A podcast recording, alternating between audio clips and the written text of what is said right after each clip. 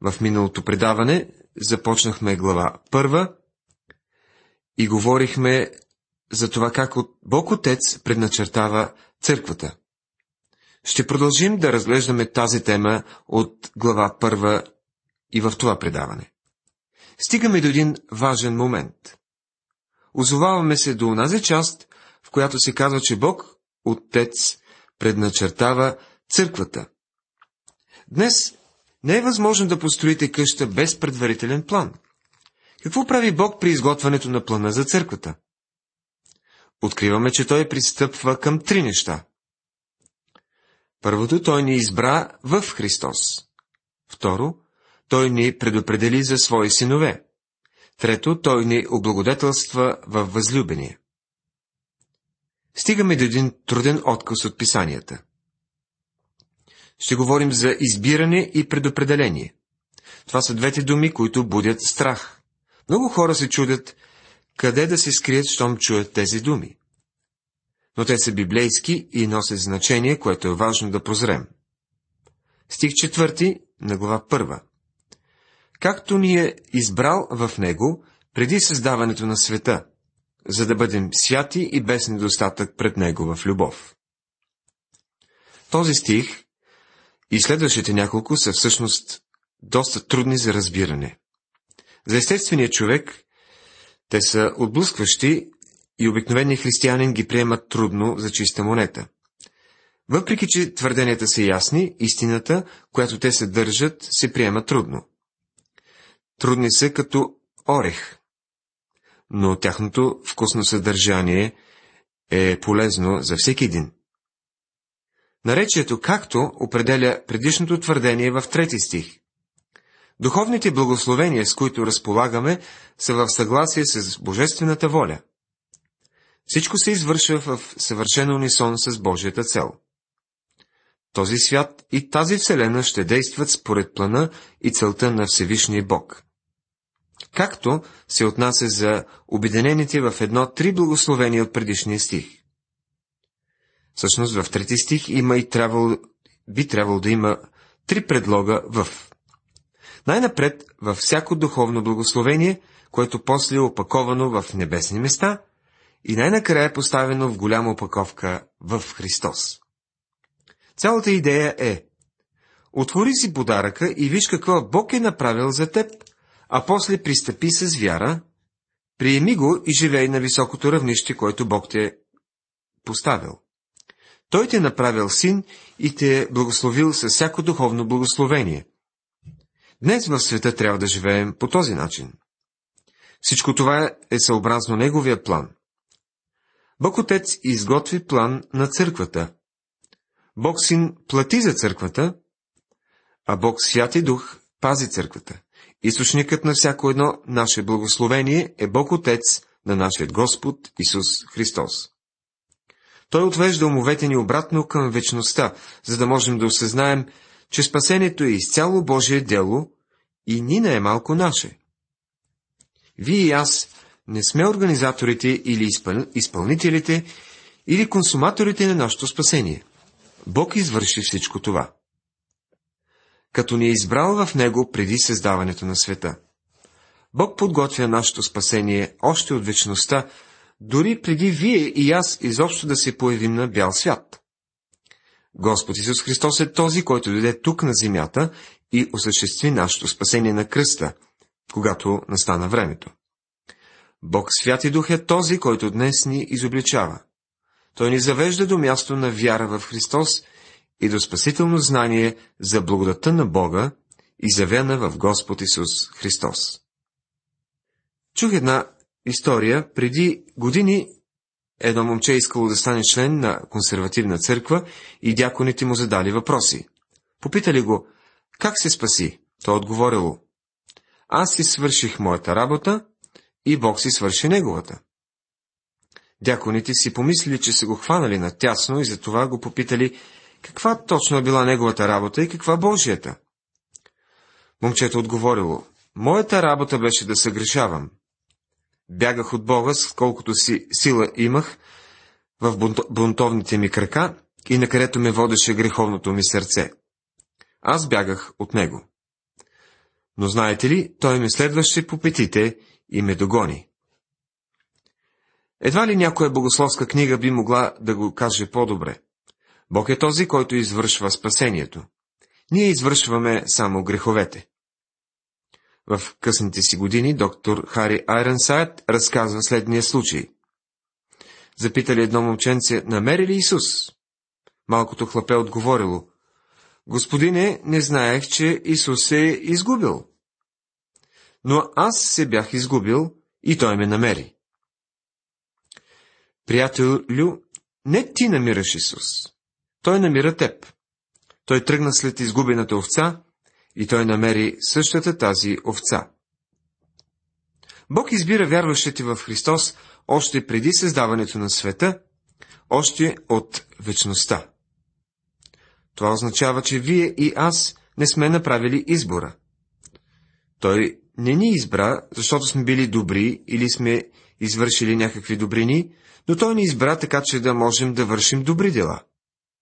Целият избор пада единствено върху суверенитета на Божията мъдрост и благост. Веднъж известният Спърджен казал, Бог ме избра преди да се появя на този свят, защото ако беше дочакал до моето появяване, никога нямаше да спре избора си върху мен. Бог избра нас, не ние него. Господ Исус Христос каза на своите в горницата. Не вие избрахте мене, но аз избрах вас. Евангелие от Йоанна, 15 глава, 16 стих. Доктор Морган коментира. Така отговорността пада върху него. Ако той е направил избора, тогава отговорността е негова. Израел служи като иллюстрация за този божествен избор.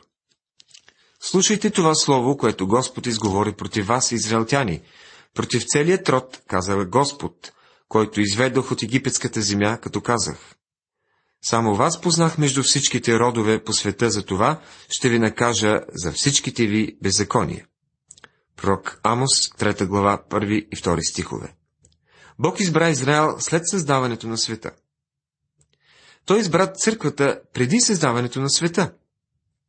След като прави своя избор във вечността, не може да възникне нищо непредвидено, което да го накара да преработи програмата си или да промени намерението си. За него края е известен още от самото начало. Бог прави всичко с цел – за да бъдем святи и без недостатък пред Него в любов. Бог ни избра, за да ни освети. Той ни спасява и ни освещава, за да бъдем святи. Тук става въпрос за вътрешния живот на вярващият. Божият избор изисква свят живот. Мнозина си мислят така. Ами аз съм един от избраните, спасен съм по благодат и сега мога да си правя каквото си искам. Апостол Павел дава отговор по този повод. В шестата глава на послание към римляни, първи и втори стихове, казва Тогава какво? Да кажем ли, нека останем в греха, за да се умножи благодата? Да не бъде, но ние, които сме умрели спрямо греха, как ще живеем вече за него?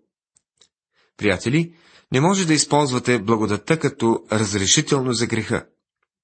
Ако продължите да живеете в грях, то вие сте грешник който не е бил спасен. Грешник, който е бил спасен, ще отбележи промяна в начина си на живот. Бог ни избра не само за да бъдем святи, но и за да бъдем без недостатък. Вярващият в Христос е без недостатък в очите на Бога. Израел отново може да ни послужи като пример. Бог не позволи на Валан да прокълне Израел и да намери слабост в неговия народ. Напротив, Казва се в книгата числа 23 глава, 21 стих. Не гледа беззаконие в Яков, нито вижда извратеност в Израел. Да, но ако бяхме свидетели как на този случай, щяхме да установим, че Бог намери недостатък в народа си и ги съди. Той освещаваше и очистваше народа. Бог ви е избрал, за да може да ви направи святи и без недостатък. Това означава, че животът ви е променен. Ако няма и следа от промяна, тогава вие не сте един от избраните. Бог иска децата му да водят живот, който не е опетнен или белязан от греха. Той е направил всичко необходимо, за да бъдат децата му освободени от всякаква вина. Дечица мой, пиш, пиша ви това, за да не се грешите. Но ако се греши някой, имаме ходата и при Отца. Исус Христос праведния. Той е умилостивение за нашите грехове, и не само нашите, но и за греховете на целият свят. Първо послание на Йоанна, 2 глава, първи и втори стихове. Между другото, този стих изяснява веднъж за винаги въпроса около ограниченото изкупление. Тоест, мнението, че Христос даде живота си само за избраните. От думите на Йоанн става ясно, че той умря за целия свят. Без значение кой си, днес Бог отправя достатъчно основателно предложение към теб и това предложение гласи, че Исус Христос умря за теб.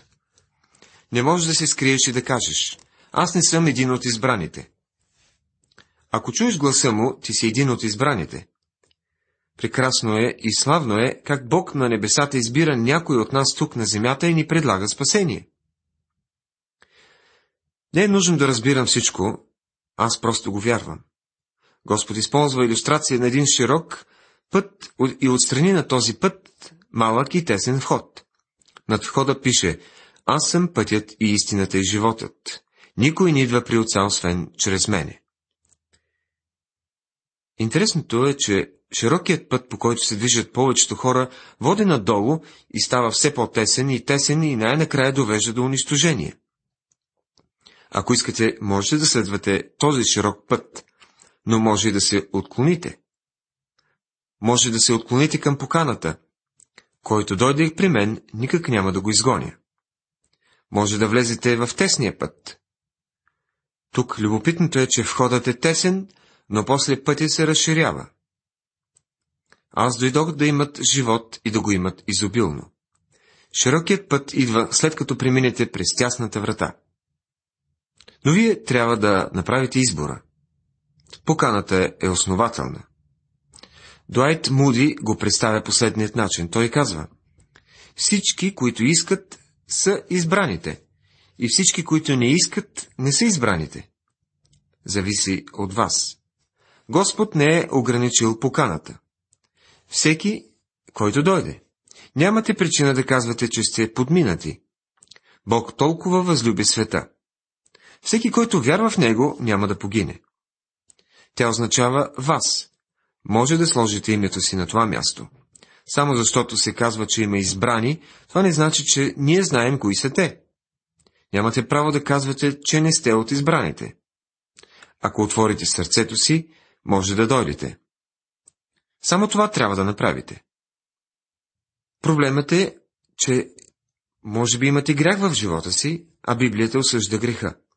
Ако дойдете при Христос, това означава, че трябва да се обърнете от греха, а някои хора просто не искат да изоставят греха. Казва се в стихът, който разглеждаме, че ни е избрал в него. Отново и отново Божието Слово набляга върху суверенния избор на Бога. Павел заявява, ние сме длъжни винаги да благодарим на Бога за вас. Възлюбени от Господа, братя, за това, че Бог отначало ви е избрал за спасение, чрез освещение от духа и вяра в истината, за който спасение ви призова чрез нашето благовестие, за да получите славата на нашия Господ Исус Христос. Второ послание към Солунци, 2 глава, 13 стих. Апостол Петър пише в своето първо послание, първи, първа глава, втори стих, избрани по предознанието на Бога Отца, чрез освещението на духа. Интересно е, че избирането и освещението изглежда вървят заедно и двете са в Господ Исус Христос. Ако Бог ви е спасил, Той го е сторил не защото сте добри, а защото не сте добри. Апостол Павел го казва по един невероятен начин. Какво да кажем? Да кажем ли, че има неправда у Бога? Да не бъде. Защото каза на Моисей, ще покажа милост към когото ще покажа, и ще пожаля когото ще пожаля. И така, не зависи от този, който иска, нито от този, който тича, но от Бога, който показва милост. Послание към римляни, 9 глава, 14-15 стихове.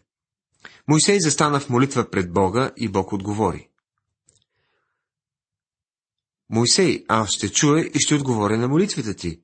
Ала не защото ти си Моисей, а защото аз съм избавителя и аз ще покажа милост към когото ще покажа. Не зависи от този, който иска или от този, който изработва, а от този, който показва милост. Приятели, искате ли Бог да ви пожали? Тогава трябва да се обърнете към Него. Най-добрата иллюстрация за това се намира в книгата Дяния на апостолите, 27 глава. Спомнете си, че Павел пътува с кораб и изведнъж се разразява силна буря. Затова корабът се накланя и е на път да потъне. Екипажът вече е изхвърлял част от товара зад борда, за да оликоти кораба. Тогава Павел отива при капитана и казва Но и сега ви съветвам да сте бодри, защото нито една душа от вас няма да се изгуби, а само корабът, защото ангел от Бога, на когото аз принадлежа и на когото служа, застана до мен тази нощ и каза, Не бой се, Павле, трябва да застанеш пред Цезаря, и ето Бог ти подари всички, които плават с теб. Бог предварително знае какво ще стане. Това е изборът. Бог е избрал никой от този кораб да не бъде изгубен. Малко по-късно Павел вижда как част от моряците спускат спасителна лодка в морето. Те възнамеряват да избягат, за да могат да стигнат до сушата. Тогава Павел казва на капитана. Ако тези не останат в кораба, вие не можете да се избавите. Капитанът можеше и да каже, чакай малко. Не ми ли каза, че никой няма да загине? И щеше да бъде прав. Точно това каза Павел. Това беше от Божия страна. Никой няма да загине. Но условието беше, ако тези не останат в кораба, вие не можете да се избавите. От човешка страна се очакваше всички да останат в кораба. Бог знае кои са избраните. Аз не знае. Никой не знае. Веднъж някой отишъл при Спържен и му казал, Господин Спържен, ако имах вашата вяра, нямаше да проповядам като вас. Казвате, че вярвате, че има избрани, а в същото време проповядвате така сякаш, всеки може да се спаси. Отговор на Спържен бил, всички могат да се спасят. Ако Бог беше белязал гърбовете на избраните с жълти ивици, тогава аз щях да ходя нагоре-надолу из улиците, надигайки крайчице на ризите на минувачите, за да открия кои са белязаните. Но Бог не направи това. Той ми каза да проповядам благовестието на всяко същество и на всеки един, който дойде. Край на цитата. Това е нашето поръчение и що се отнася до мен, докато Бог ми даде списъка на избраните, аз ще проповядам Евангелието, предназначено за всеки. Това е благовестието, което трябва да проповядваме днес. Някой друг беше казал следното. От външната страна на небесната врата пише Аз съм вратата, ако някой влезе при мен. Някой, това включва теб. Ти можеш да влезеш и да откриеш паша и да намериш живот. Когато един ден се озовеш от вътрешната страна на небесната врата, ще се обърнеш назад и ще намериш надписа. Избрани в него преди създаването на света.